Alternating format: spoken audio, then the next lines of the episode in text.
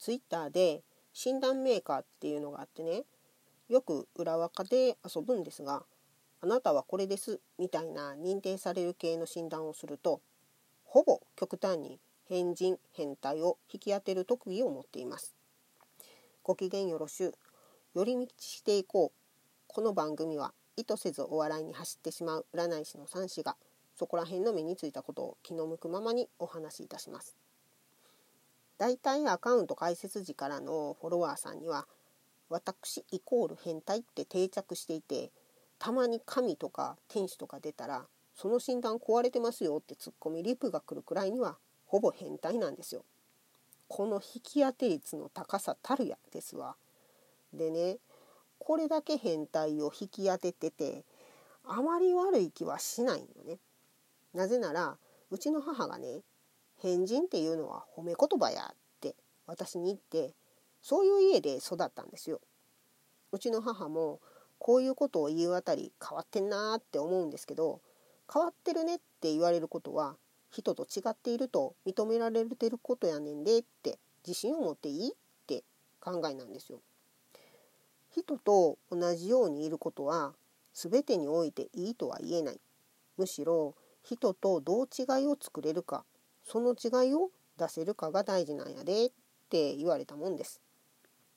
実際私は小さい頃からちょっと変わったものの見方をしていて小学校を卒業するまでには集団に馴染みにくいタイプでした。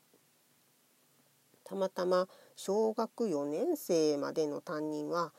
変わっていることを個性や才能と捉えてくれる先生だったのでのびのび学校生活を送れたんやけど高学年の2年間の担任は人と同じことができるとか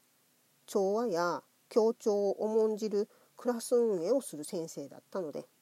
学級会で違った意見を言う私が孤立していくのを見ないふりされた。クラスにいない子扱いって結構きついですよ。よく無遅刻無欠席できたやんと思うね。早い子は反抗期に差し掛かる高学年。今から思えば保守的なその先生は問題が起こらないよう淡々と教授をこなし卒業させたかっただけなんやろうなって思います。そんな中にクラスに変革が起きそうな発言をする私みたいな子は先生にとったら危険分子やったんかもしれへんね。でもね今の私がこうしていられるのはその当時にそのままでいいんやでって声をかけてくれた母と4年生までの担任の先生たちのおかげです。56年の担任を否定せずでも私が私でいることを認めてくれたから人に合わすべきタイミングと譲らない大事なことの区別を学べたんやと思う。今でも大きな組織に所属するのがとても苦手やし合わへんのでフリーランスでいられることはとても幸せやなって思います。市中水明でも鬼門遁甲の3名でもなんならホロスコープにも私がある意味変人って出てるんやわ。その人に合った生き方ができるのは一番幸せを感じるんやなって思います。今日はここまで。番組のクリップや応援ボタンを押してくれると嬉しいです。